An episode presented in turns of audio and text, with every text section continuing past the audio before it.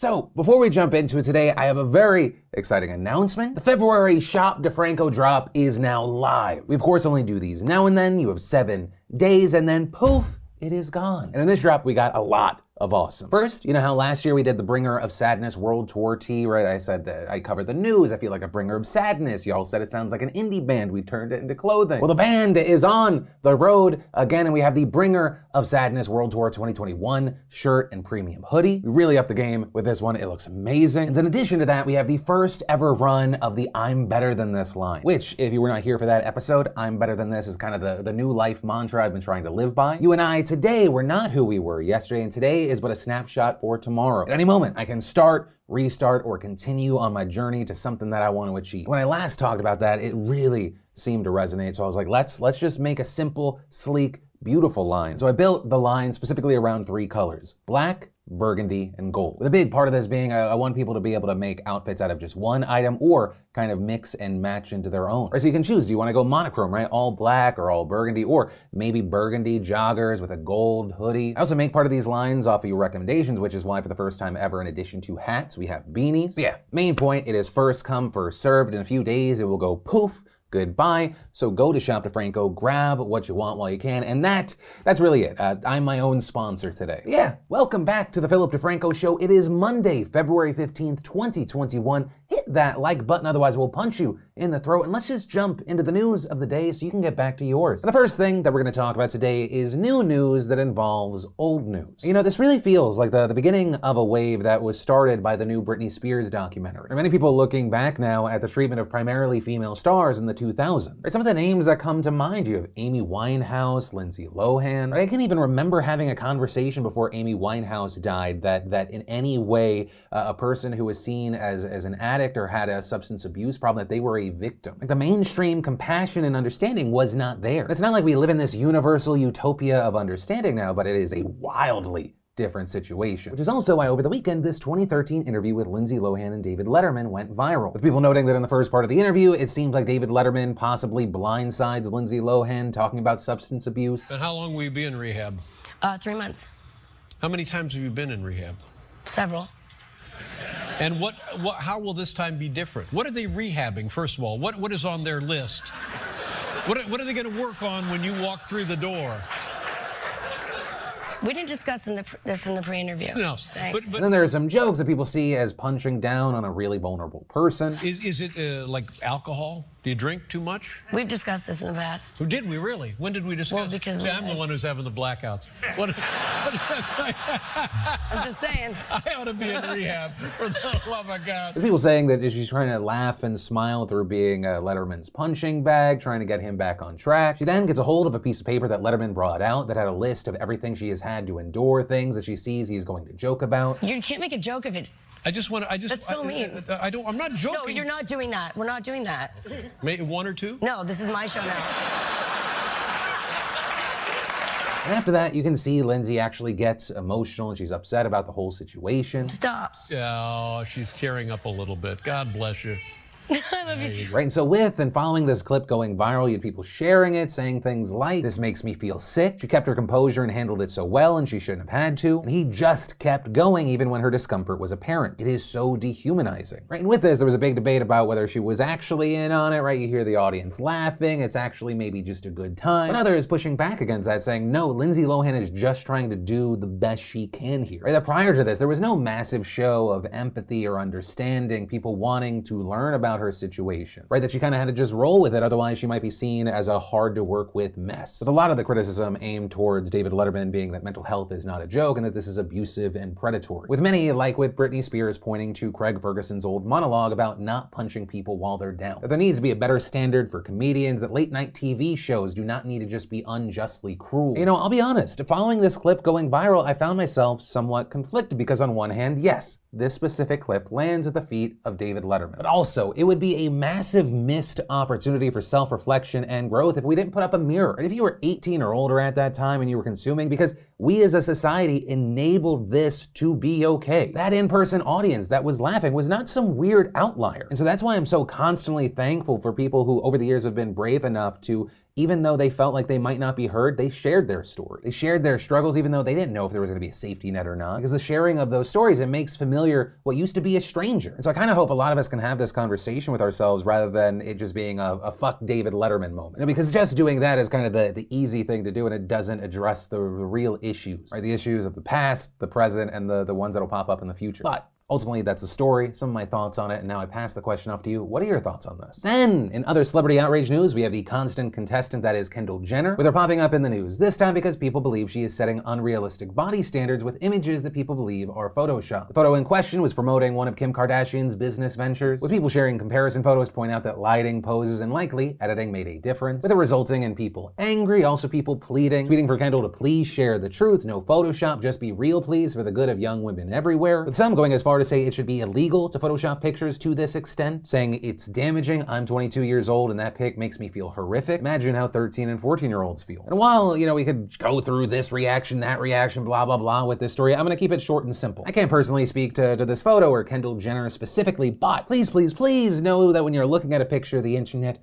is not reality. And I mean that even for me, I am transitioning towards a healthy lifestyle, but right now, I am kind of a blob person. Do, please do not say You know, Phil, blah, blah, blah. difference between me with ideal lighting and a camera angle that I choose and a candid photo or video drastic. Sometimes on a really bloated day, I look like a guy that maybe ate Philip DeFranco. Obviously, and especially on a day I, am pushing a brand that is about the betterment of a person's life, but really that's all about feeling good and whole here and here. The internet is not real life. Do not try to be something you see online. Just try to be uh, the best, your favorite version of yourself. Healthy, happy, baby. Love yourself. If you compare yourself to things you see on the internet, you will always be sad because it is not real, nor is it sustainable for 99% of people. Don't live for some photo or video, live for your actual life. Then we had the audio only app Clubhouse in the news for two reasons. The first being that Tesla CEO Elon Musk asked Russian President Vladimir Putin to speak with him on the app. And as of this morning, we learned that Russia is actually open to the idea, with a Kremlin spokesperson calling the offer interesting, but saying that the government would need more details of the conversation before it would officially agree to it. Which I think makes sense, right? I would rather prepare my lies rather than have to kind of riff them. And then, actually, the other reason we had Clubhouse in the news is the platform's developers say that they're working to improve the app's security after researchers at Stanford found weaknesses in its infrastructure that could reveal someone's identity. Notably, those weaknesses could prove to be very dangerous for Chinese users of the app, and that's because part of Clubhouse's appeal is that it is largely private. Right? Chats aren't recorded unless someone goes out of their way to do so. The app's also invite only. So because of that, we saw a surge of people in China downloading the app and talking about a number of topics that they wouldn't normally be allowed to discuss. Things like the Hong Kong crackdown, Taiwanese independence, and the treatment of Uyghur Muslims in Western China. And while China ultimately blocked the app last week, this security risk could still pose a big threat for the users that used it. With the Stanford researchers noting that as they had suspected, a Shanghai-based startup provides the backend platform to Clubhouse and adding that users' raw audio is likely but not certainly available to that startup. And noting that in at least one instance they observed room metadata being relayed to servers believed to be hosted in mainland China. Also, discovering that the user and chat room IDs are transmitted in plain text, meaning that any observer of internet traffic could easily match IDs on shared chat rooms to see who is talking to whom. And so now you have Clubhouse saying that they'll add additional encryption and blocks to prevent Clubhouse clients from ever transmitting pings to Chinese servers. And here we were all worrying about TikTok and China, which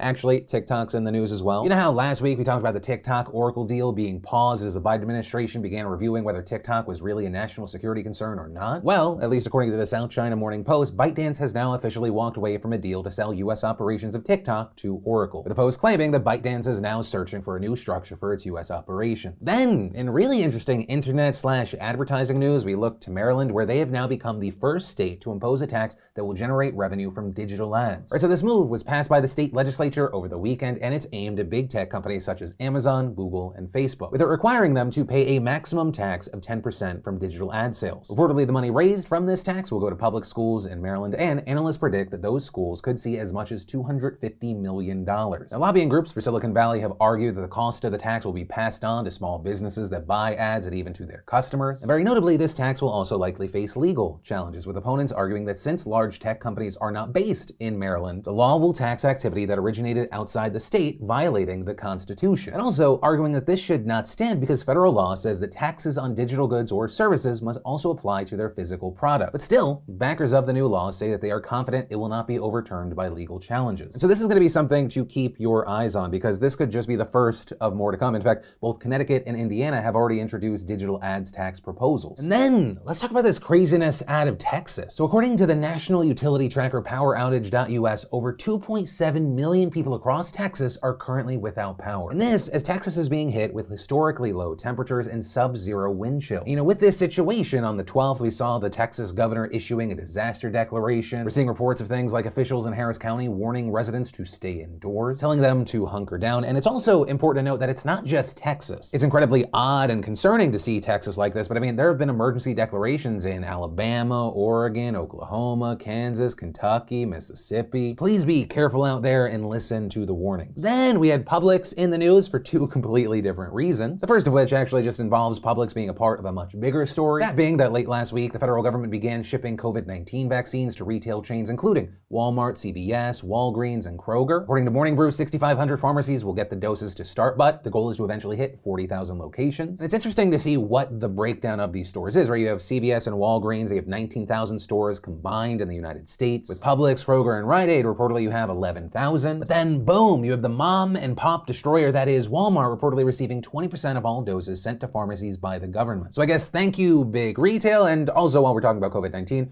reportedly the United States has administered now more than 50 million doses to more than 11% of the country's population. So right now, it looks like we are well on our way of Biden's 100 shots in 100 days, uh, with a report saying that we're averaging more than 1.6 million shots per day. So hey, good news. Hope. Right, so there's that, but then the other bit of news is that you have people calling for a Publix boycott. And this, as The Guardian explains, after a member of the founding family donated $300,000 to the Donald Trump rally that preceded January's deadly Capitol attack. Reportedly, that money coming from Julie Jenkins Fancelli, who is an heiress to the Publix supermarket chain. Now, over two weeks ago, we saw Publix issue a statement trying to distance themselves, saying she's not an employee, nor is she involved in our business operations, or does she represent the company in any way, adding that they could not comment on her actions, but for a number of people that seemingly has fallen short, with the general mindset being if your success is going to lead to her success, I can't support you. And the last thing that we're going to talk about today is the end of a story where exactly what we thought was going to happen happened. Following Donald Trump becoming the first ever president to be impeached twice, he is now the first ever president to be acquitted by the Senate twice. This time, though, of course, on charges of inciting an insurrection. And of course, the reason we knew this was going to happen again is that Democrats were going to need 17 Republicans to join them to be able to convict. Though, notably, the 50 Democrats did get seven Republicans to join them, those Republican senators being Mitt Romney, Richard Burr, Bill Cassidy, Susan Collins, Lisa Murkowski, Ben Sasse, and Pat Toomey. And as far as why Democrats could not pull in more Republicans, it's likely because of re-elections. Because while, yes, several polls have shown that a majority of the country thinks that Trump should have been convicted, he should be barred from running ever again. Other recent polls indicate that around 70% of Republican voters still strongly support Trump, which is also why, notably here, of the seven who voted to convict, only Murkowski is up for re-election in 2022, and both Burr and Toomey are retiring. You know, one of the standout moments from this entire thing was when Senate Minority Leader Mitch McConnell gave this 20-minute speech following his not guilty vote. There's no question, none, that President Trump is practically and morally responsible for provoking the events of the day. No question about it.